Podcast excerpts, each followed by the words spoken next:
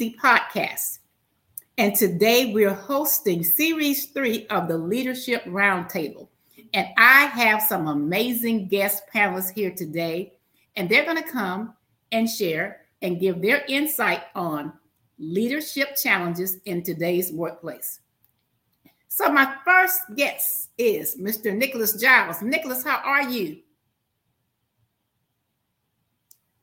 Uh, we can't hear you, Nick. Oh, okay. How you, you doing, Constance? How have you been? I'm great. How are you? Oh, doing good. Just dealing with a uh, a newborn. So, uh, but yeah. other than that, life is great. Okay, great, great. So, Nick, tell the audience who you are and what it is that you do. So, my name is Nicholas Jiles with 180 Leadership Coaching. Uh, I specialize in leadership coaching, um, leadership training, mainly in DISC and emotional intelligence, as well as um, speaking engagements, dealing with leadership as well. Okay, great. Well, thank you so much. And thank you for agreeing to be one of our panelists today here at the Leadership Roundtable. And so, next, I'm going to bring Lisa Yvette Jones up. Lisa, how are you? I am doing quite well, Constance. Thank you so very much. And congratulations yes. to Nick on the newborn. Yes. Hey, yes. Yes. I am Lisa Yvette Jones, that Chief Encouragement, Inspirational, and Empowerment Coach, Counselor, and Consultant, Best-Selling Author, International Speaker, um, Leadership Coach and Trainer. I am the proud Chief Caring Officer of I Care Leadership. I walk alongside those professional women in leadership to help them maximize their leadership influence, all while cultivating those authentic relationships to empower, and all while walking alongside of them in their own self care success. I tell leaders all the time self care is not selfish, it is necessary. Yes. Glad to be here, Constance. Thank you so much for joining us. And so next we have Rodney Burris. And where's Rodney?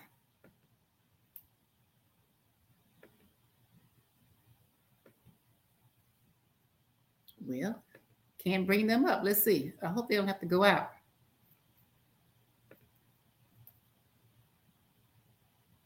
Okay, so while I'm trying to get them up, I may have to get them to go out and come back in because I can't get them to join for some reason.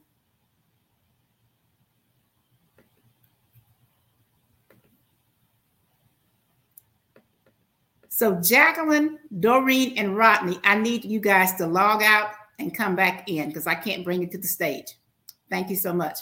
And so Nicholas and Yvette, while I have you here, okay, there's Rodney. Okay, so while I have you here, Rodney has joined us. Good evening, Rodney. How are you? Hello. I was just about to message you and say, okay, I'll log out and log back in. Uh, yeah. Nick, what's up, my brother from another? It's good to see you, man. Yes. Good to yes. see you. Hey, Lisa.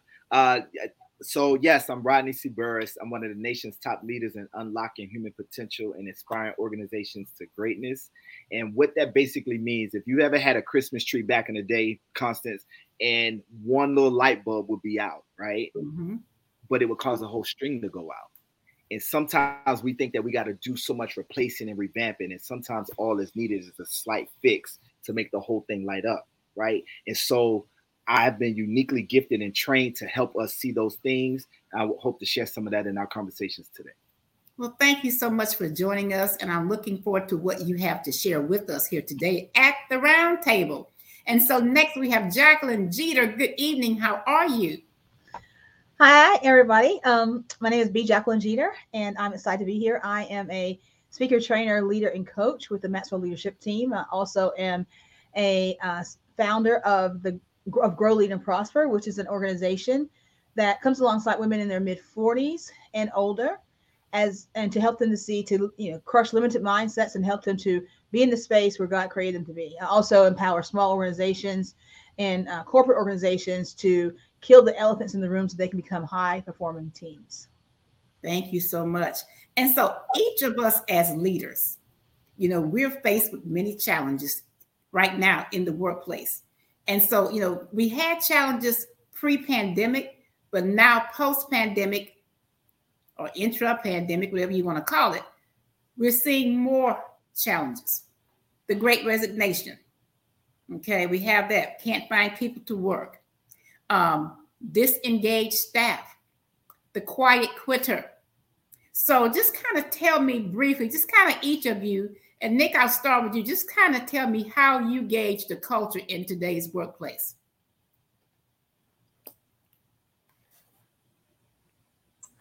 Well, it seems as though the culture today is having a problem with uh, communication. Communication is one of the biggest issues that we see across the board because someone always either thinks that, oh, I'm I'm coming after you, or they somebody has an attitude, or people don't get me, people don't understand me. And when we have those different situations in the in the workplace, then it causes that rift in the relationships so communication is probably one of the biggest things. And I know the other panelists, I know they have some amazing, uh, some amazing things as well. So I'm going to go with communication on this one.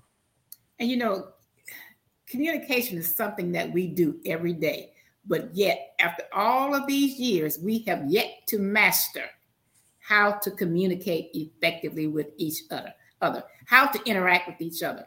And you know, when I think about effective communication, you know, I grew up down south, and in the evenings, we sat on the front porch. The whole family was out there. The neighbors were walking by. You know, the neighborhood wino, whomever, but whatever was going on in that neighborhood, whether somebody got hurt, someone's house was broken into, someone passed away, someone was ill, someone needed help, everybody knew because why? That porch was the hub, and that's where all information was disseminated, and everybody knew what was going on. And so I think one of the problems that we have, especially in the workplace, is we do not have a sense of community. We've lost that. And that is what is leading to so many of our problems, especially with communication in our workplace. So, Nick, thank you so much for sharing that. Yvette? Constance, thank you. I, you know, I love that question. You know, one of the things that I see and one of the things that I'm teaching leaders all over the country with my agency is letting them know that engagement is huge, but it has to be intentional engagement, not something that you're doing just to check off the box that I've done it, who, and I've done employee engagement, I'm done. It is not. It is intentional. It requires you not only to meet with your team, but then to then meet with each person individually and find out exactly what they need and also it's listening listening and being silent. It's no wonder that both of those words have the exact same letters listen and silence. And it's listening to learn. It's listening to learn from them for the sake of learning and understanding what they're going through. Here's another thing in this term that is out there now called compassionate listening. And if you don't mind, if I could just give you uh, you know, real quick uh, definition of this, and this is by a Buddhist monk, and not that I follow you know, a Buddhism or what have you, but I really um, like uh, what he had to say about compassionate listening. And he said, uh, first of all, compassion is the human quality of understanding the suffering and the wanting to alleviate it. And that's something that is so true. We are missing that in the workplace as we are engaging and as we are trying to listen people want to know that we care.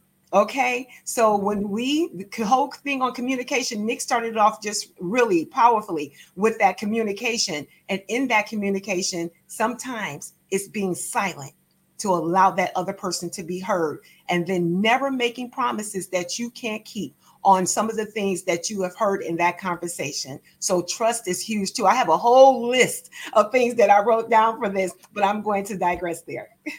So avoid the used car salesman mentality. You know, be honest, be authentic. You know, and as I tell people all the time, as leaders, we have to change our way of approaching situations and our way of leading. You cannot lead from behind the desk. You cannot. You have to get out and interact, engage, as AT&T had out one time, reach out and touch. That's what we have to do. So thank you so much for sharing. Rodney, good evening. Absolutely. So um, I agree with Lisa, and I'm going to just put my picture up so I don't skip too much. Uh, but I agree with Lisa that Nick you, Nick started us off really well with this idea about communication, right? And you were following up with the idea of community. Um, so communication is what is one of those very interesting words. If we break it down, right, the root word of communication is commune to share, like it makes up the word community, common, right? But if we break down that word, the co means together. So like co-eds, they go to school together. Co-workers work together, right? The co is that togetherness. And then the un, U-N-E, U-N-I, that part in the middle, that's a one. Unicycle, unitard, universe. So, so communication happens, community happens when there's a togetherness, a oneness, a share. And when I feel on the outs, when I feel my job is at, at risk, when I feel like, yes, you said over the email, but I don't get it. We said it in meetings, but nobody heard me. If I don't have that intentional, that caring piece that Lisa was talking about, all of those things kind of undergird communication. And I absolutely believe that is the thing for all relationships, though, right? My wife got five kids. Uh Constance, my wife got a lot of kids. I don't know where she keep getting these babies from. I don't I don't know. Listen, maybe that could be a different show, different day. But, yeah, uh, hey. in our home, we got five children and without the ability to walk away from an interaction, a text message, whatever it is, with a shared sense of understanding, whether or not we agree, whether or not we like it, right? But if we don't even understand what the other one is saying, we communication hasn't happened. So I absolutely want to support that right there. I, I find that that's one of the biggest challenges in relationships in general and in the workplace right now. Oh wow, thank you. I, I like how you broke that down you know, I like that with the you and I and the commune and the code working together. I like that. That was a great, great example. You know, great explanation, and I thank you so much. Doreen, good evening. How are you? Good evening, Constance. Thank you so much for having me. Is it okay if I introduce myself? I didn't get sure. to earlier. I'm sorry. Go ahead. I apologize. Go ahead. Thank you. My name is Doreen Letsom Reid. I am a certified business coach. I've been having the opportunity to coach for 13 years and been in marketplace ministry for thir- uh, 25 years. And as a certified business coach, I coach high performing Christian coaches 40 and over how to develop that business blueprint to gain clarity of their specific mission, message, mandate, mantle to market by laying that specific firm foundation for your specific business, making sure our policies and procedures are in place. Now, in regards to this particular question, what I see really lacking is that employers, and it's now even shifting to employees, there is a devalue of one another. When, when you are devaluing one another, you're not even talking. You are already perceiving that this person is less than or can't do something and then what I, uh, to be honest with you and very straightforward, what I've recognized, especially when I was in uh, teaching in a school district and in other Fortune 500 companies, what happens is that when your employer often sees your gifts and talents, that gifting and talent is not recognized or not appreciated. And actually, when they see it, you know that they see it, but what they try to do is act like they don't see it. A lot of times what i'm seeing is that there's like a almost a threatening like well i don't want you to know that you have this gifting. I don't want you to know that you can do this. Uh, and and that is very disturbing because uh, we are spending a lot of money going into debt going to college to get all of these papers and we're going through and and these proverbial hoops so to speak if i do this then i can gain this if i do this then i can gain this and then what happens is when we graduate with all of these degrees and get all of this experience, we're still not good enough. And what I'm seeing is with the Great Recession, people have had enough. I had enough and I left. I got tired of going through those proverbial hoops. It was very frustrating, it was very degrading. And then I was dealing with it from an African American, a woman's perspective uh, with other African American women that were threatened for whatever reason. I don't know what the problem is, but once we walk into a room, it's like you're gifting. The word of God says your gift will make room for you, but there is also a threat. There's also a price to having that anointing, that mantle upon your life. Everyone is not going to appreciate that. Some people do feel threatened by it, and then they try to devalue, and make you think, which is gaslighting, that you don't really possess what you have. Um, then on the other side of that, when you are uh, in a climate where uh, white men are trying to control you, the control, the narrative that you're just a African American angry woman because you're standing up for yourself, you're smart, you're articulate, you're called aggressive. All of these examples go back to devalue. So we can't even have communication. We can't begin to share, connect, grow, and build as leaders in the corporate America setting if we're not even uh, valuing each other. And that has just been my personal experience. And that's why I left and started my own business. I got tired of all the hoopla. I got tired of going through all those hoops and feeling like I was not valued. And so it has paid off for me because now I am a certified business coach to confident Christian women coaches. And what I do is actually teach them how to use those transitional skills that they already possess and have gained over time to build a, a Christian coaching business and get to the bag. Thank you so much, Doreen. Thank you so much. Jacqueline, how do you gauge the culture in the workplace today? Um, I think that it comes down. I mean, like everyone said, Nick kicked the ball off. He did. Um, I love football, so I'm been yeah, that's my whole thing. But uh, and and then with the engagement with Lisa and and even just uh, um, uh, just all the, what everyone else is saying, my key thing I think is the appreciation piece, because we have what five generations yes. of people in the workplace, and so those are conflicting. Um, having a son who is in one of those generations and trying to follow him as he goes his own path, engages his own path. There are times when he came in and said, you know, he, he called me and said, I'll let you know I'm quitting my job today. And I'm thinking, but you just bought a townhouse. What are you doing? Because um, in my generation, you worked, you retired, mm-hmm. you know, you were loyal, you were there at that company.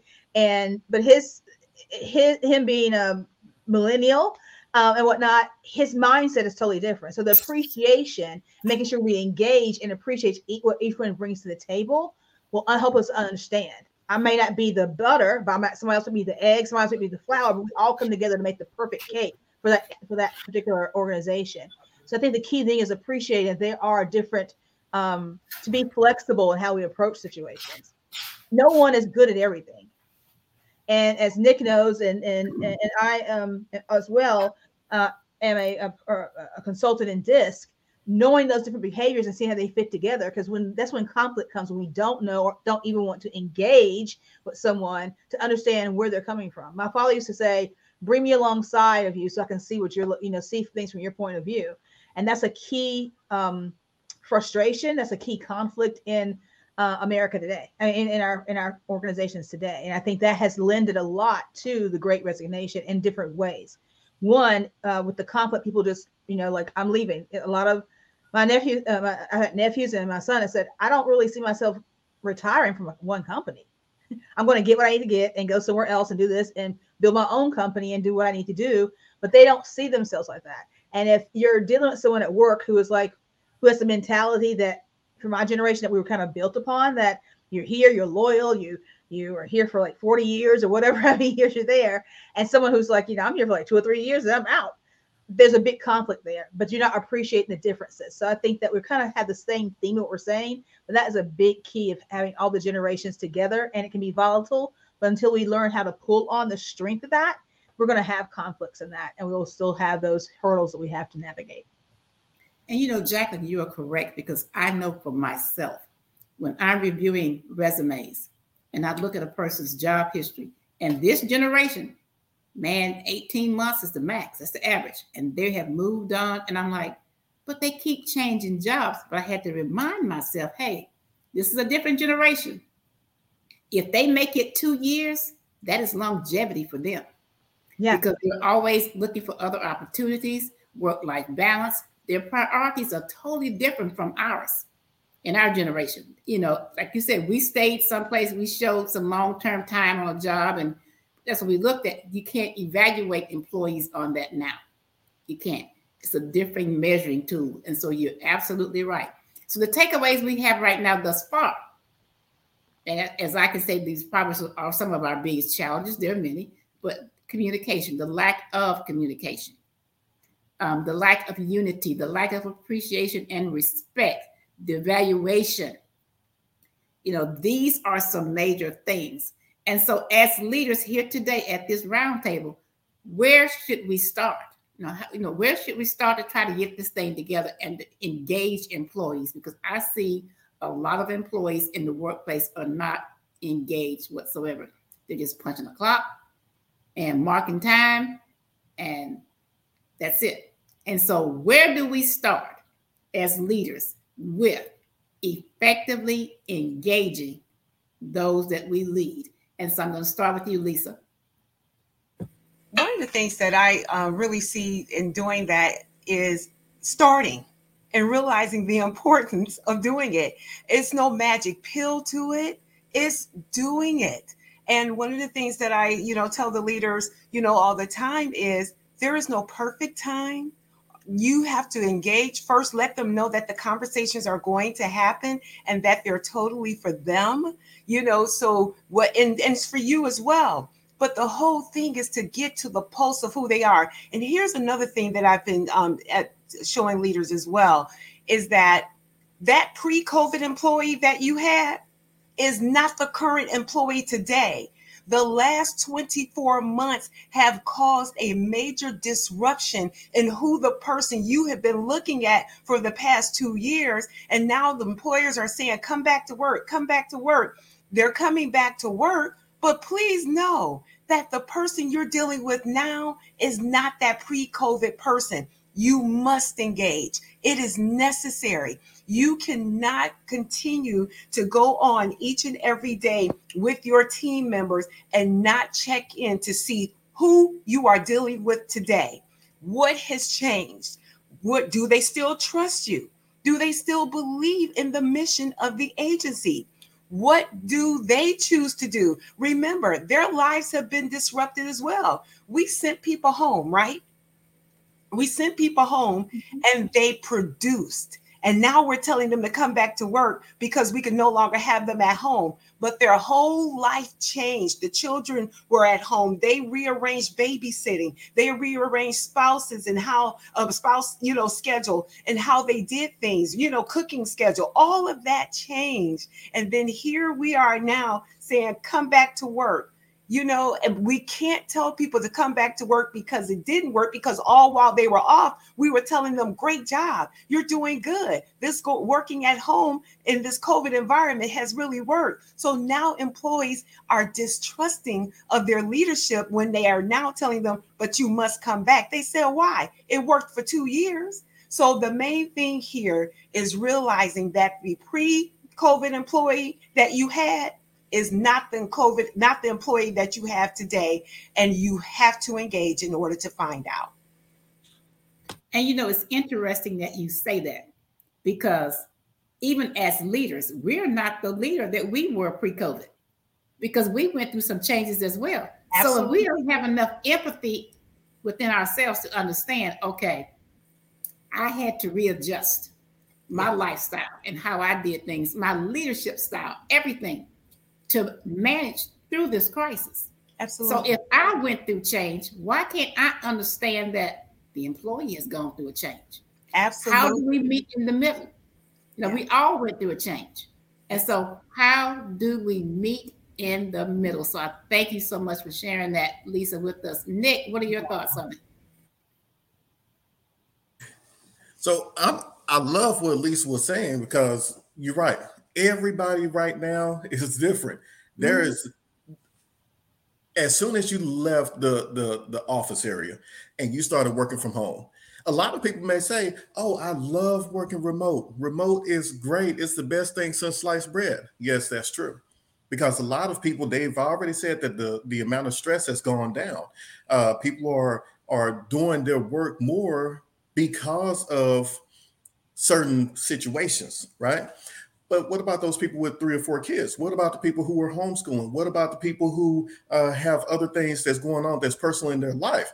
We're looking at a whole spectrum of people who have, oh, everything is great because I don't have anyone at home to distract me, unlike in the workplace. But everybody can't say that. But I will say that uh, training, training is one of the things that will truly help because when everybody, when the pandemic happened, you had a lot of people that said, hey, well, let's do training remotely. And when we did the training remotely, a lot of people did what? They cut off the camera. Mm-hmm. A lot of people had other things going on. They said, I'll be back. And while they were sitting in front of that computer, they were doing something else. They had half the screen on whatever the training was, and the other half doing work that they were supposed to get done because they didn't have the distractions. So, do we? How do we fix those different things? You know, um, I mean, there there are so many issues that are that are happening right now but i really think that that training is one of the biggest ones just like um like i said we're we're not the same we're not the same some people thrive in having a um in having a uh, environment where they can connect with people and like I said, when we talk about DISC, DISC is about having the relationship and being able to connect with other people. And if you are able, if you have that person who is, let's say, an I, they're an influencer, or that person who is a a S, a steadiness person, then they they thrive in in having people around them and one getting the reinforcement, getting the appreciation, getting the praise, uh, being able to talk and and get those ideas to manifest and you have those other people who are, let's say, a D, they're dominant. They want to be out there leading. They want to be back in the in the workplace saying, hey, I want this team. I want to engage with them, even though I'm outgoing, I'm task oriented. But hey, don't count that against me. I just want to accomplish the goal. And a lot of people don't want to do that over the computers. So I think, yeah, we we do have to find a common medium. We have to find it some kind of way but it comes down to leaders understanding and connecting with their people. Mm-hmm. It also comes to us as leaders understanding who we are. Mm-hmm. You know, fully understanding who we are, and if we need to kind of adapt our style to, you know, effectively lead those that we're leading. And there comes times we have to do that. You know, I, I, can never forget one day I, I, had a group of young millennial nurses I'm leading, and they just couldn't seem to get it together. And I'm like, I would come home frustrated every day. And I'm like, you know, why can't they just come to work, shut up, do what they're supposed to do, take care of the patients, go home and be done? No, it was just always some type of chaos some type of discourse. And I thought about it one day. I said, you know what? You are leading what you have raised in your house. The only difference is he does not have a nursing degree, but he's in that same generation gap that they're in. So guess what? When you're telling him things and you're giving him instruction, he doesn't get it, they don't either. So you've got to adapt and meet them where they are. And when I made that realization within myself, the dynamic changed. And so I think it's going to take us all as leaders to kind of, okay, look at ourselves, do a self assessment. You know, what do I need to change? How do I meet those that I lead where they are so that we can bind together and move in the same direction? So thank you so much, Nick, for sharing that. Jacqueline, what are your thoughts? He used the words right out of my mouth about being agile and how we uh, interact with people. And like you just said, I mean, like I said before about the different generations, I can't talk. If you have more than one child, I think um, I can't forget his name. He was on a few minutes ago. He said he oh, had wow. five kids. His wife had five kids. so uh, he can't talk to each one of those children the same. No. So just something that simple because even if they're in the same generation, they're going to receive things differently. And being a manager, and having those persons who are matrix man, uh, matrix manage and direct manage, I have to remember, oh, I'm talking to X right now versus Y. Some people need a little more prodding, and, and I work totally 100% remotely. My job was always remotely, but I've historically most of my career, over half my career, have been in the office, and I'm a very high D, Nick. and so I, um, those things that uh, I think we have to learn how to navigate because more people are remote now. Like Lisa said, they sent people home and they're like, "You come back," and people are like, "I'm not coming back." Well, they need that. They need, they need that talent. So they so some workplaces have become more flexible and how they adjust that. Some of them have not or haven't been able to. Um, but I think we need to just really kind of step back and do an assessment. And I think you said it, Constance, as well. We have to realize who we are now too, because I definitely am not the same leader I was exactly. before the pandemic. I'm not the same leader I was a year ago before going through breast cancer. So I'm not the same person. And so you look at things differently. And as you said, if you look at things differently, then appreciate those things that people look at differently. And then the other thing is just ask the question. I'm a very direct person. So just ask the question what will it do? What do you need to be able to be? Uh, do you see yourself in this organization XYZ years or whatever? What is it that you need? What aren't you getting? Because I think in one, you know, we talk hear a lot about quiet quitting. A lot of people have quiet quit. And I think a lot of times people don't understand also the remote piece. Historically, um, employers have looked at working remotely as you're off in the grocery store or you're at the spa or somewhere else and when you're really working. And you work more really or i'm more productive remote because you don't have the distractions. You don't have all those issues that are coming at you. Um, and because when you know i get up early in the morning i'm online and i look up and i'm like oh it's already six o'clock. I've worked over quote unquote my eight hours. Yes. So mm-hmm. you get a lot. So i think it's that understanding. One just having the conversation and as lisa said just start where do we start? Let's just look at it and unpack it and look at where our rate limiters are. Can we do this? Can we not do this? Is this something that's even reasonable? Is this something that's actually realistic? And do those things and just make the changes and realize it's going to help your corp- your corporation, your organization overall. And maybe some, uh, you know, growing pains over the time, but growth is painful. Wow, wow, Rodney, what are your thoughts on it? Uh, so, I, first of all, I do want to say she, uh, you're absolutely right. My wife does have a lot of kids. I don't know what she, anyway. Uh, but um, it's something I learned from her that I share in when I do these trainings, right? I share something from my wife with these leaders, and that's this right here. I saw my wife comes from a background constant. She was very rigid about protocol, right? It's time to go to bed, time to wake up, do this in this order, you know, very much a C on that kind of disc profile.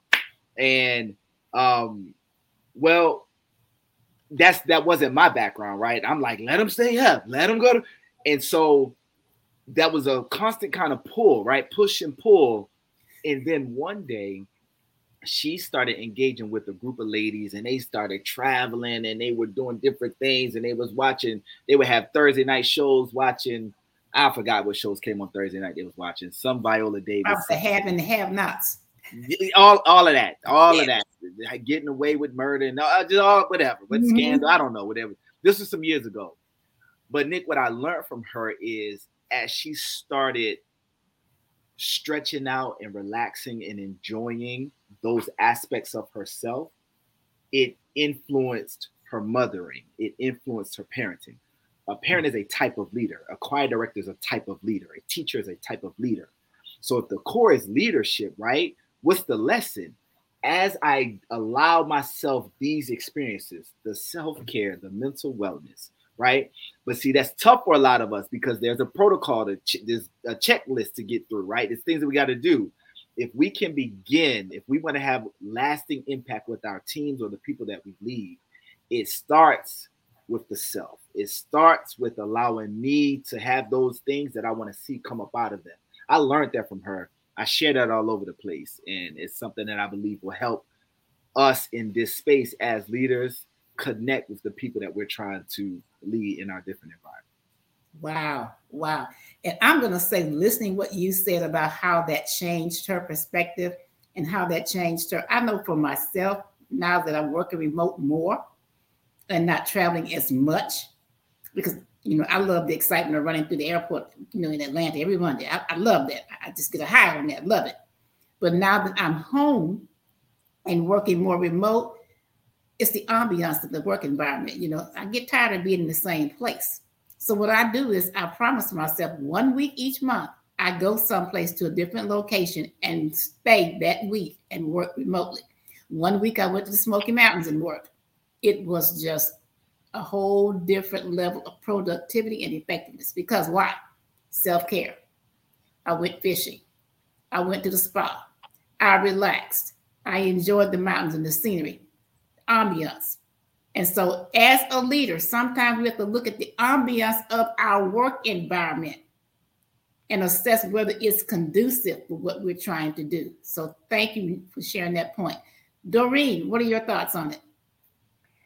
I believe for me, it goes back to something very simple. I, I'm, I'm very simplistic. It goes back to being willing. We're talking a lot about leadership. We're talking a lot of from the employer's point of view. And basically, what we're doing is we are imagining uh, this willing vessel. But to be honest with you, and just let's cut to the chase, most leaders are not willing. And this is why we have the chaos that we do. Um, and I'm going to come from what I know, okay, what I worked in the trenches, um, you know, not on public stage, not in that caliber, but from working 19 years in the trenches and over. We talking about all of this training. I know for a fact we had to go, I worked in multiple school districts. We would go through all of these different train. Okay, we're having training. Everybody's excited. Oh, we're doing training. Everybody's excited. Okay, the new training comes. One day, there's no implement. implement it's, it's not implemented. There's no implementation. But we was just we just went through this training that was supposed to be district training. Where is the implement where was the implementation of it? Where was the execution of it? And it just depended on who your leader was who your principal was. Now i worked for a very high performing principal. She was assigned there by the state so her willingness her drive her motivation was different versus some an, another principal that had a lax attitude or a different type of leadership. But it depends on whether or not the leader is coming from a willing perspective. Now that's what i experienced. The school when i first came to this particular county there was a waiting list hear me good and this is no exaggeration there was a waiting list to be expelled there was a waiting list to go in ISS, which is in school suspicion. There was a waiting list to be on detention because we would not have people to have duty to monitor the, de- the detention. So, as I said, this particular school was under the jurisdiction of the state. So, all of this work that this particular principal did, and we worked alongside her that time, she was literally yanked out. She was it, was like when she, when they saw that she was doing too good, they yanked her out. And this particular county is known for that. They're constantly switching principals, teachers. No, you, stay here 3 months. You go over here 3 months. You go over here a year. And it's time you're making traction and the time you're putting in all this effort and all of this training, it's just cut short. And to be honest with you, it's madness because you have people like me. I was sent there by the Holy Ghost. I don't, I didn't even want to be a part of anything school system in 1996. I was called into it. God called me. And so therefore I was sent into this ministry, which is marketplace ministry. And so for someone like me with a genuine heart and a willingness to go and share, connect, grow, and build, that was very frustrating because it made you feel like you were spinning wheels. So what I'm saying is it really is up to that individual leader. We as the roundtable can go train, and many of you go to multiple stages and do all this training, and all of that is good and fine. But when the rubber meets the road, you need to find out in your assessment before you do anything is this individual going to be willing? What is the heart of this person? And to be straight with you, coming from a born again perspective because I am a kingdompreneur, we need to unlock what's inside us and depend and rely on the Holy Spirit going out into the marketplace to allow God to reveal the true heart behind someone because everybody is not sent by God. I know it's tight, but it's right. And I come to tell the truth. Everyone in these particular leaderships are not there to uplift. Some people are assigned to oppress. Okay. So we we if we are in these on these stages and if we are opening if God has opened you these doors to go to these Fortune 500 companies and to be on stages the way you are what I'm hearing tonight, I charge you to go with the eyes of the Holy Spirit because if that person is not willing to decrease so that the people that they're called to serve increase and therefore the company and all of the community and all the things we're talking about increase you are wasting your time. That's my perspective. And I know it's tight, but I got right. to say the truth. It's, it's right. right. I know what I'm talking about. I lived it. This I, I, was I'm not on stage to do this. This is not what I'm called to do. I'm a certified business coach to confident Christian women coaches. But I know what I experienced. I know what I saw. My husband has been in manufacturing for 40 years. I don't know what Pepsi Cola is going to do now that he's retired. I don't know what he's go- what they're going to do. They can't even find the one to run the filler. When this man had the filler memorized in his mind. What are they going to do? When you drink that Pepsi Cola next time, think about the laborers of the people that are producing that product.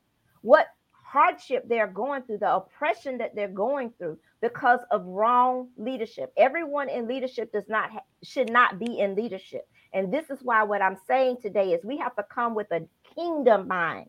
We are assigned to go. If God has allowed you to go into all of these realms that you're able to go, go with the eyes of the Holy Spirit because everybody is in that organization is not sent to uplift it. Let's be honest. Some people are sent to cause its demise. Wow, Doreen. And, you know, as you were talking, I was just thinking about some things that I have experienced over the past 35 years and thinking about some people in leadership that I have encountered and you're right, some of them have had no business being in a leadership role because they were not prepared, one, mentally or spiritually, they were not. Um, some of them were not prepared educationally. They had some warped ideas and conceptions about how life really should be, and they just weren't fair individuals. And so they came into the workplace and they just caused all this chaos and all this corruption and the workplace was just tore up from the floor up. Yes. And that means your productivity is out of the window. Out of the so window. So i'm gonna chime in. Pastor Cockfield, thank you so much for joining us. I'm gonna chime in on, with you in a minute get your thoughts on the workplace and the different challenges in employee engagement. And so some things we identified early on nick kicked it off with communication the lack of effective communication. And then with the training, you know, we went through this all this training blitz, but is the training effective? How do we know it's effective? People are at home training virtually, cameras off, and they're working on other stuff. So, how do we know that the training that we're providing is providing them with the necessary tools that they need to develop and to progress? So, we looked at lack of employee engagement, uh, ineffective communication, ineffective training. Okay. And as Doreen just put the big twist on it, the lack of the spirituality that is needed to be a fair and effective leader. So, Pastor Cockfield, with you hearing that, what are your thoughts as far as the biggest challenges in the workplace for leadership today? Well, let me give a little quick brief synopsis about myself and what I do. So I'm working for the Department of Veteran Affairs. Um, I run their Lean Six uh, program, VAY, and Agile Safe, and some other stuff. And um, so one of the things that I've encountered with leadership is they're very task oriented, and they spend more on tasks than they do process innovation. Um, looking at steps and measures. So in Lean Six, we have something called going to the Gemba. That's going to the place where things are going going on. And so uh, I was teaching a class just recently about um, uh, how that now we're in a virtual environment, and the challenge that a lot of leaders are having is making that shift from brick and mortar to this virtual environment. And so I'm now trying to get these guys understand you still can go to the Gemba, you still can meet people where they are, and and it's really about understanding the processes and teaching people to be teams versus this this vertical aspect of everything goes up. You waiting for an answer to come down for things to get done. No it puts pressure on those that work with you as a leader. Um, so i challenge the leaders now. I said how about a, a horizontal approach and have people work in teams and have team leads. And i'm teaching them now. I got a course now. What what is a team lead? I, I told them you're not in charge. But really what happens is when we need this intellectual property to show up, this problem solve, or or we need your your expertise on something, that leadership shifts and it forces everybody that's working together to really step up. And it, and it allows a leader to know who he or she is is what they're doing what they're capable of doing. And um, i'm even challenging them when they're meeting with senior leadership bring the team with them. Don't try to um, just because you're in charge to show up yourself. So this i'm gonna go to this next piece is process innovation and and these steps and measures that people do on a daily basis how, how do you teach people to be accountable for not the product you produce, but really talk about the quality unto which you're producing this product. I, and, and what innovation are you bringing to the table instead of, again, just showing up to work and doing the same stuff different day. And I think in leadership, we got to really just, again, go down to the ground, even if we're virtual. I, I challenged the leader just recently. Instead of you having these these staff meetings where everybody is present, how many times or how often do you just uh, in, in MS Teams, call up folks and have a one-on-one with them and just ask them what are they doing, why are they doing what they do, how they do what they do, where are you doing it, do you even know who the customer is, do you even understand um, what what what is the needs of the organization as a whole. And I'm gonna throw this last piece out. Uh, we have a new employee orientation that I created, and one of the things I challenged the CEO and and the C-suite folks. I said, hey, how about for one day you teach new people about the whole organization as a whole, about the tools, technology, and the manpower, and about where is this organization going? How do these new employees fit within the organization? And um, we use a balanced scorecard. So I had to have senior leadership explain what's a balanced scorecard. What what are the tenets or or or how are we structured? What does that mean to people? So now people start out the gate understanding the importance of what they do and why they're doing it, where they're doing it, how they're doing it, that type of stuff, and why their processes are so important. So um, I'm kind of more of the belief, yes, there are folks that are there that don't want to be there or want to challenge the organization as a whole.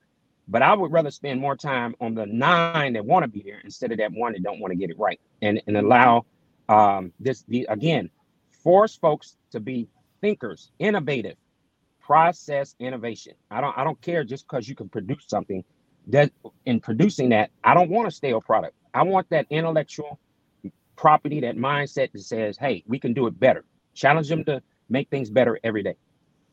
And then have a reward system, Pastor Cockfield. When they give mm-hmm. you their value, they should be rewarded for the value, not dismissed for the value or overlooked for the value. And then what I'm hearing with your particular um, environment is that there needs to be people on the floor we should no one should be sitting waiting for somebody to come to me so when i was at purdue we went out on the floor. My supervisor went out on the floor. He was always on the floor. When i would get his calls literally i'm saying he's on the floor. But then i knew what as his executive assistant what was going on. So i was able to keep the, everyone in the loop. So in that type of environment you should be walking the floor. You should be corresponding. They did this at Stanley too when I did my walkthrough with them.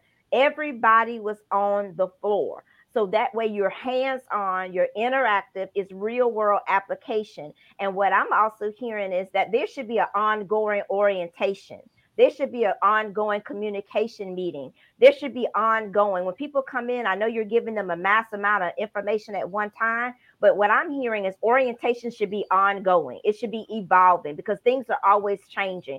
So when you was breaking down those different gamuts and those different components of your organization, what I literally heard was, okay, we need to get small groups of orientation where the big wigs, the C suites, the CEO actually interact with these people and under, let them understand the A, B's, and C's ins and out because that makes them feel part of the community. It makes them feel invested in, and then it makes them think about leaving. So that's kind of like what I heard, uh, Constance. I hope that was okay to just oh, uh, yes, interject there. That's fine. You know, and I want to get back to your earlier response about is the person willing? Or you know looking at things from a spiritual eye. And my thoughts are the heart of a leader. A leader. Is that the person's heart right is their heart right? leadership yes. to do? Thank you constance. I'm glad you picked that up in the spirit realm because now listen to what you yes. said it stuck with me. Yes, the ma'am. heart of heart. a leader. Heart. is their heart in the right place? You know and we can't teach people to be care to care You know, that's something that's instilled within you. Either you are of a caring nature or you're not. You know, that's either you have integrity or you don't. You know, we can't, you know, we can do things with our children to raise them to have those things and instill those qualities in them. But when somebody, as my grandmother said, you can't raise somebody already grown. You can't do it. No. You can't do it. And so I want to get some final thoughts um, and get ready to close this out. And so, Lisa, do you have any final thoughts for our roundtable today? The discussion has been great. We've come up with a lot of ideas. And of course, we can't fix everything today. We may think we can, but we cannot. I know, right? We definitely can't. But one of the things that we definitely have to, again, stay mindful of is who we're dealing with today and I totally, um, you know, teach, you know, leaders too about transforming and humanizing that employment experience, head, hands, and heart. At the end of the day, people do not care how much you know until they do know how much you care. But the only way you're going to show that is if you spend that one on one time with them in doing that. One of the things that uh, Maya Angelou said, and I uh, wrote this down as a quote, she said, Each of us have the power, has the power and the responsibility to become a rainbow in the clouds. Dr. Maya Angelou. There is so much that is going on right now, and I, I do a lot of research and on stati- eh, with statistics and what have you, and I'm just seeing, you know, what are some of the biggest stressors right now in the job, and right now, you know, the biggest stress stressors. Okay, we talk about a lot of DEI, you know, um, diversity, equity, and inclusion but it's so deep, much deeper than that. It goes beyond, you know, sexuality, personality, and, and all of that. But it's difference of opinion in thought. You know, if somebody comes to me and can they safely descend with me and not agree with me, and I'd be okay with that. Am I creating psychological safety for my team members? Do they feel safe enough? to really say what's on their minds, even if they don't agree with me in the direction that I'm going. Absolutely, I can say that for me. Absolutely, I can say that for a few people, but psychological safety is missing a lot in the workplace. But here's some of the things that the American Psychological Association has said that is a stressor for the people ages 18 through 57. The number one stressor for people is money right now the number one stressor. They broke this um, study down by money, economy, and housing. And money was the number one for people 18, listen, 18 through 57. So that was the number one stressor. Number two was um, house, um, economy and then housing. But then it gets even deeper. We have to be uh, mindful of our, uh, you know, BIPOC, you know, you know, Black, Indigenous people of color, also, um, you know, other ethnicities where Latino Americans have a different um, stressor as it relates to these issues. Black adults have it, white adults have it, Asian adults have it. If we are not educated in the things that are really stressing people based on, you know, empirical research and study, but most importantly, based on having that one on one conversation with the person, I'm not going to generalize an issue that is going on with Nick if Nick is sitting here telling me that this is what's going on with him. Because the one thing I'm going to ask Nick then, how then do you need me to support you as your leader? How then do I show up for you? okay? Because this doesn't mean that I show up the same way for the next person, no different than how we do our children. But Nick needs me in this way. So, Nick, how then do I support you? And then I write that down, and then we check in as much as Nick needs me to check in. So, there that's those are just the lasting thoughts i want to leave. Of course there's so much. Okay i took pay, pages of notes on this because it's just really so important. Here's another thing i will tell people. If you're having a struggle with how to have those conversations have a regular state interview with each of your team members. You'll ask them questions like what is top of mind right now for you? And it's strictly based on them. It has nothing to do with work okay? What is top of mind right now for you okay? What are the things right now that are on your mind that makes you you know either jump out of bed in the morning in excitement or you can't sleep at night? What are some of those things that are um you know like that top of mind for you? What makes you report here daily okay? What is it beside the money okay? And if you were in my position what would you do differently? How would things look seriously you know what can we do differently and if you were in top senior leadership what would you do differently and how would this place look? And then never make a promise to your team members that you can't keep. But here's the thing those things that you know that you can change, make those changes so that they will continue to build trust with you and build psychological safety for each of them. That's Lisa Jones. All right, Lisa. All right. It was tight and it was right. Doreen said, yes, indeed. It was tight and right. Okay, so Nick, any final thoughts? So you know what? I can't even I can't even come behind that. Lisa, that, that, right there was amazing. All right. Um, with everybody on the panel, and I know the pastor got in a little bit late, and but there were some things that he said that really caught my attention. Uh, accountability was one. And I think that we really need to start holding people accountable, even from the bottom up. I think there are a lot of people who are scared to hold their leadership accountable for fear of retaliation. Um, you have so many people there in the workplace who are trying to do the things that they that they know that are right, but if I say something, I'm going to get fired. If I speak out, how would they look at me? If I do this, then I'm going to get ridiculed. So there are so many different things that, and and one of the things that one of the notes that I took was uh, uh, fear, because a lot of people live in fear. And just like Lisa was saying, right now, people are are money is one of the biggest things that's that's on people's minds. And if I'm fearful in the workplace, and my leadership is not doing anything about it. They're not making it to where I can come and talk to them. I can speak out. I can say uh, things that are on my mind. I can give my opinions. I can give my thoughts then now I'm living in a world of fear because I have to support my family. So, what are leaders doing in order to help that? All right. Now, do we have that spiritual uh, well being in the workplace to where people know what's right? People are going to do right by you. Are they going to make it a place where, hey, come and say whatever it is that's on your mind and let's talk about that? Let's have a, a back and forth. Let's have this conversation.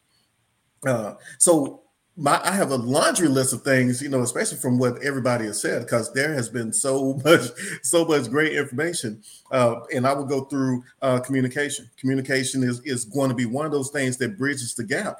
And what is one thing that one thing that we have in in all of these organizations, especially the big corporations, generational differences. And when you have those generational gaps, how do you connect with each person? I supervised uh, up to 40 people at one time to where I had people from eight, the age of 18 all the way up to 65. I had to know how to talk to each person and understand that each person is different. Each person has a different mind state. What was important to the older generation was I need to do my job. I need to be good at my job. I need to be proficient at my job. Security. This younger generation, they said, What time am I getting off? I need my time. I want, even if it's just going to my room playing video games, I want my time. But those were the things that was important to them, right? Um, training. You have to make sure that people are getting trained. The leadership has to set the example. They have to lead by example. If a leader says, We're going to have this training, that leader also needs to be inside of that training so they know that their people are getting the training that they need, even if it's remote. They need to be on the screen, giving their input, making sure that their people are engaged. So, whether it's in in person or remote that leader needs to be engaged in that training and they know exactly what their people are getting and after that, that's where we go back to the accountability.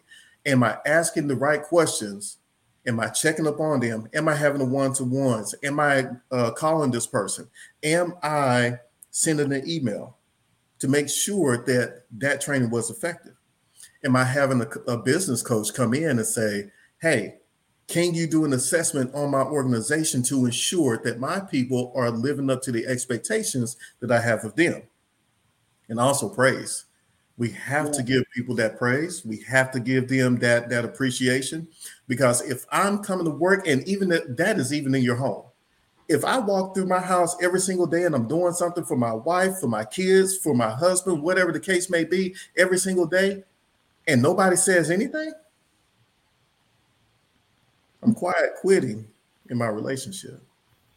True. I'm just going through the motions Mhm. and I'm doing just what I need to do in order to survive. Wow. Because that's all I have.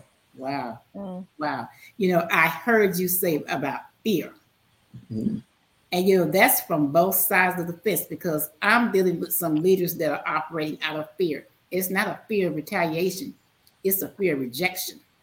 Mhm. They're so afraid that they're not they're gonna be disliked because they're doing the right thing and making the right decision. When I keep telling them when you're doing the right thing and you're holding people accountable and you're making the right decisions, there's that trust. Okay, there's that trust. We don't come to work and get paid to be liked. Mhm. I, I know I never have. You know, I am held to a standard that I need to hold people accountable to make things happen.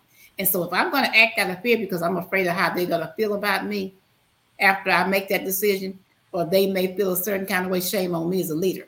That means I'm mm-hmm. ineffective and I need to move out of the way and let someone who can be effective come in and do that. Mm-hmm. And so there's that fear of rejection. How well do you handle rejection? The question I have on the table. How well do you handle it? A lot of people cannot handle rejection. They just can't. You know, somebody tells them no, you know, what, and man, they just fall to pieces. We have leadership, and as you know, we've all said tonight about the diverse generations in the workplace. People are cut from different grains of cloth and mm-hmm. some can handle certain things and some cannot. And you mentioned praise. You know, the millennials, they came up in that trophy phase where the, the losers got a trophy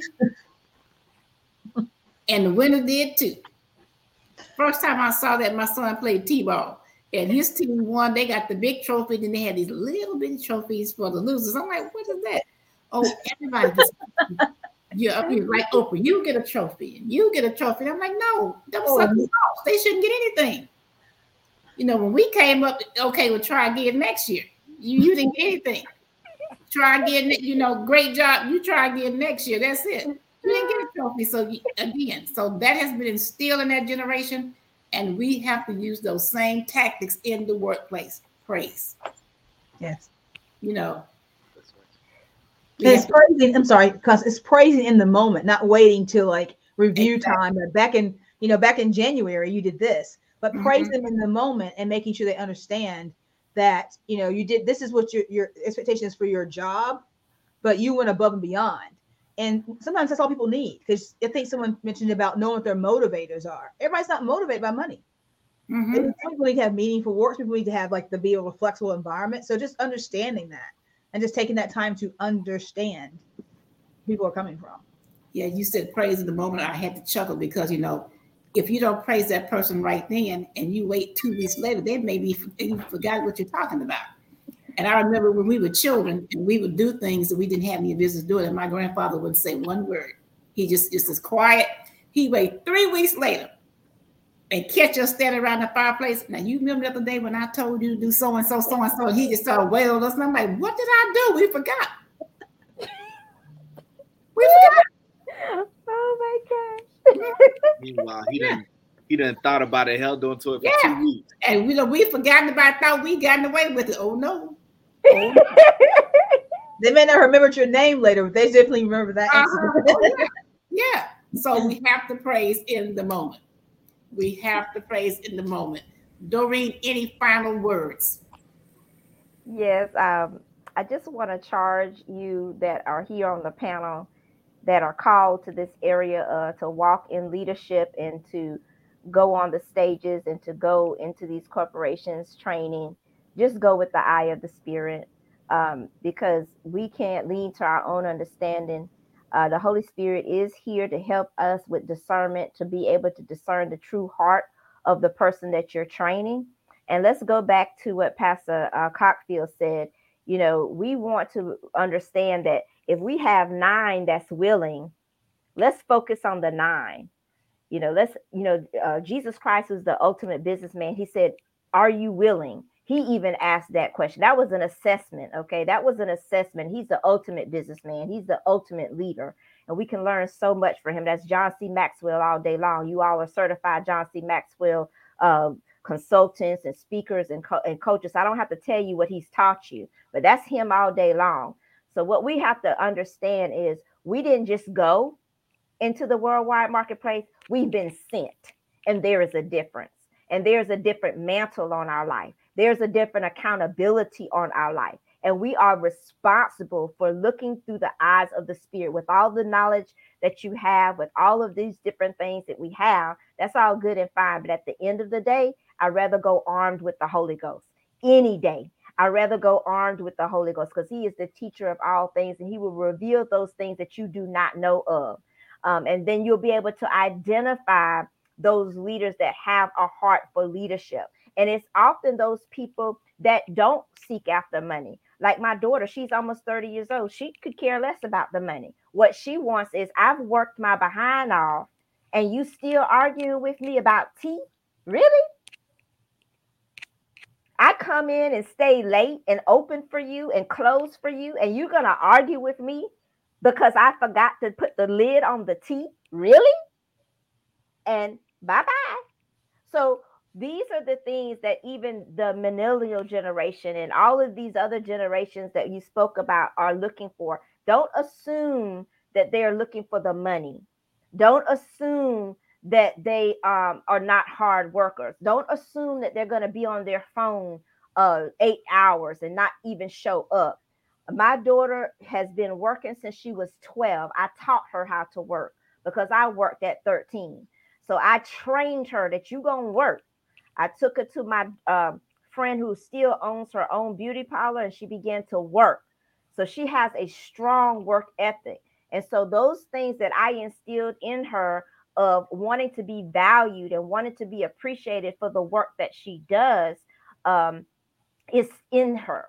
So just because we have these different generational gaps, let's not assume that everyone is the same. I think that was mentioned, taking the time to know the individual. And I will say this in closing. Uh, one of the particular jobs that she had as a uh, as a prison worker, she actually became um, was promoted because of her work ethic all the way to lieutenant. My daughter is maybe 130 pounds, and she's short like me. But they put her over 12 let me say this again 1,200 inmates, one person, because of her leadership, because of her work ethic. They're still calling her and asking her to come back. So let's not assume that this generation is a, a cookie cutter of everything that we see. There are some, as my daughter, in that and my older daughter, she's the same way. She she worked, she's been working ever since she was in high school and beyond that they still want that appreciation. They are willing to work the long hours. They're willing to show up. They have a care of excellence. My girls have a care of excellence. But you're going to come at me because I did one thing and you're going to come and curse at me because I did really? You're going to come and curse at me? One gentleman decided to curse at my daughter. And I'm like, almost in the car uh, ready to go handle it, and that would have not been good because he cursed her in front of uh, multitudes of people. Yes, this actually happened.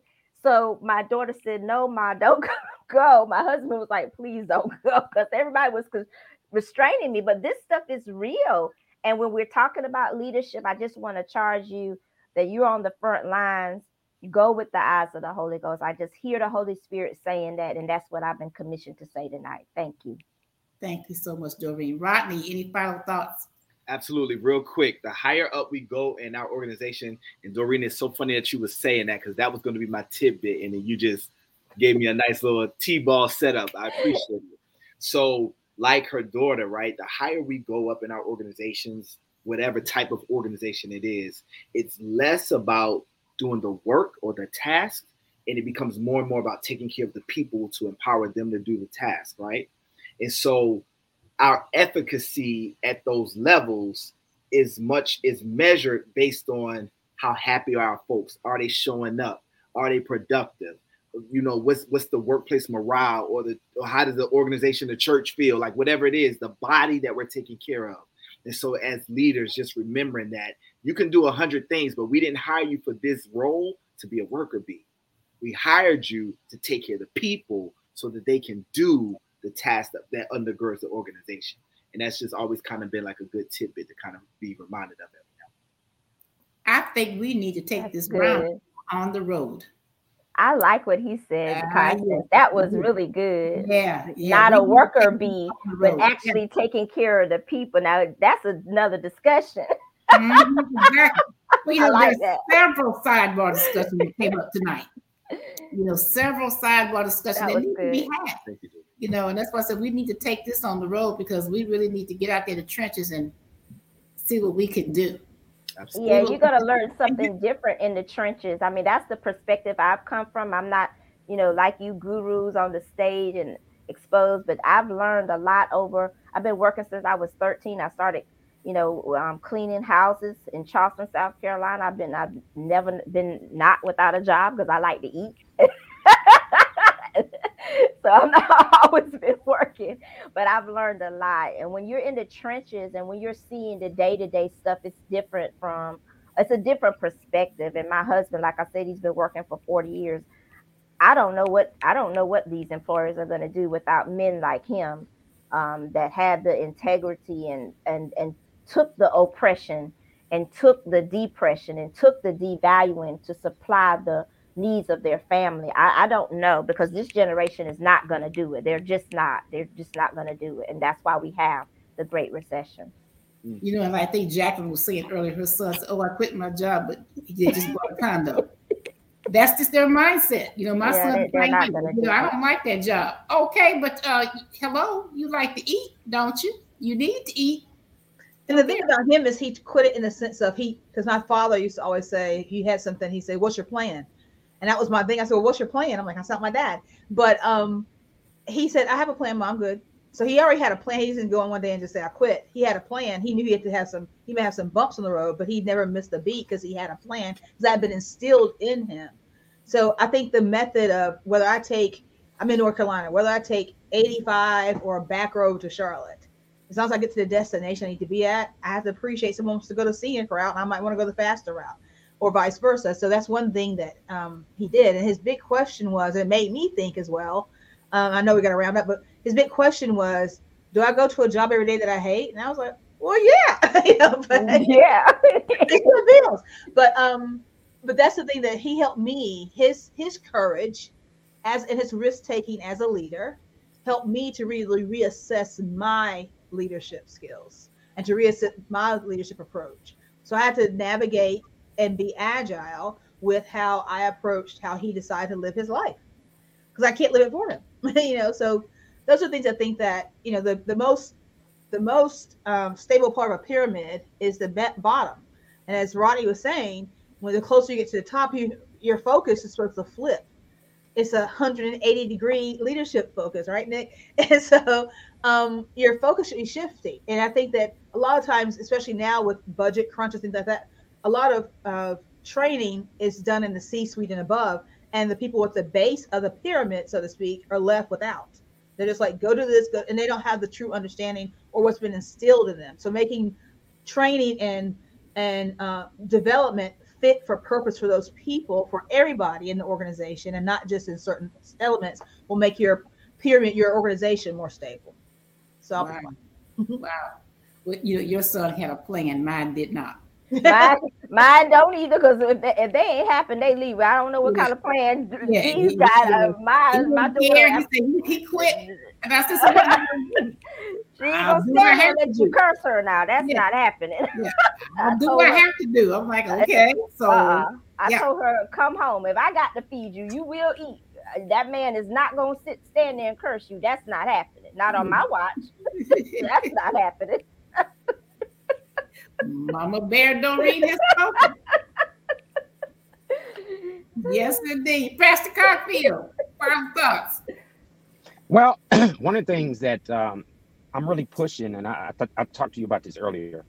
Uh, let's talk education. And when we train folks, we have this miss this this idea that if they're an adult, you got to have this andragogical or this adult-like approach to training, and it's pedagogical and andragogical. It's childlike and adult-like, and you have to have a mix of that.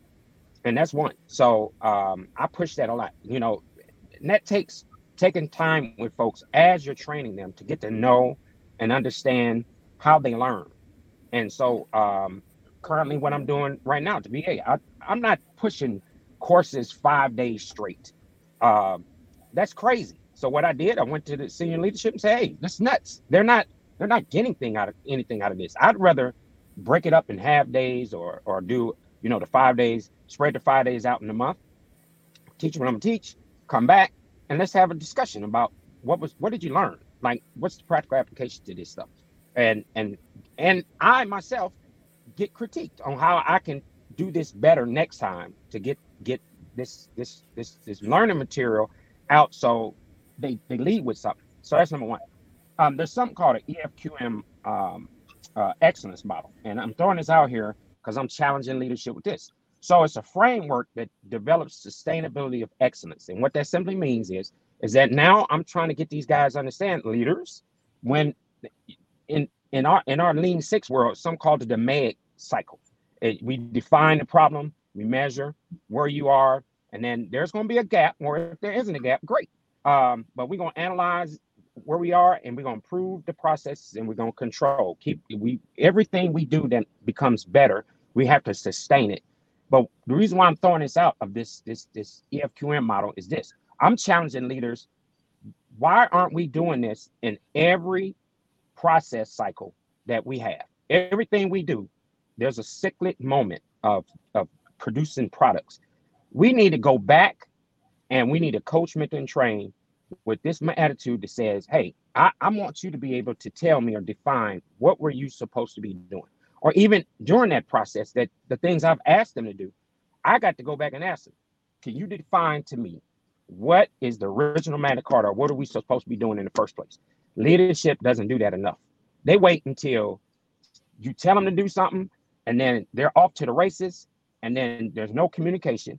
And then they're they're left to themselves to do what they want to do and then you want to say something after they jack it up. No. They, again you you should be part of that team and that process going along the whole time. That builds confidence trust and it also allows these individuals to feel like they're they're they're learning something and it builds the relationship between the leader and the individual that's working side by side with them and one last thing language is a killer I'm, I'm, I'm trying to get leaders to stop going around and acting like that you're above and beyond everybody else. And the way you talk to folks, it, it speaks volumes. So I'm now getting leaders to understand, flatten that, flatten that, that, that those folks that work with you, and build teams. And then guess what? You become a part of the team. Um, I, I told Constance, I got some guys work for me. They tried to come after me left and right because they felt like you're the boss, and and then I deflated their balloon right out the gate because I had to explain to them, I'm not the smartest guy in the room.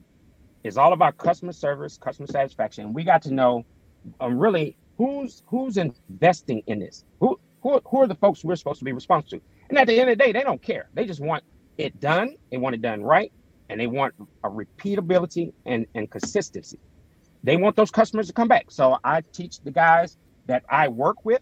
I always tell them I'm not the smartest guy in the room. Matter of fact, I learn from them every day and and we've learned become partners in getting things done so that so so now the organization is happy i don't have to answer every question to the organization or the senior leadership no we answer it as a team and and that's we get more respect that way with each other and with the leadership so i just want to throw that out there um, it, that excellency can be you can get it but it's ongoing daily got to have that connection with the folks that you're working with and your customers and stakeholders, and everybody else. Thank you so much. I want to thank each of you for your insight, your input. And like I said, this is a discussion that needs to continue. So I charge each of you if I reach out to you again, let's assemble and continue this discussion later on another time here at the Speakeasy Podcast. So I thank all of my panelists, Nicholas Jiles, Yvette Lisa Jones, Doreen Letson Reid, Rodney C. Burris with the five unknown children. He doesn't know where they came from. Uh, Pastor Cockfield and B. Jacqueline Jeter. I thank each of you for joining me here at the roundtable today. And to our listening audience, may God bless you today, tomorrow, and always. And have a good evening. Take care. Oh my God. Good night, everybody. Good night. Good night. Good night.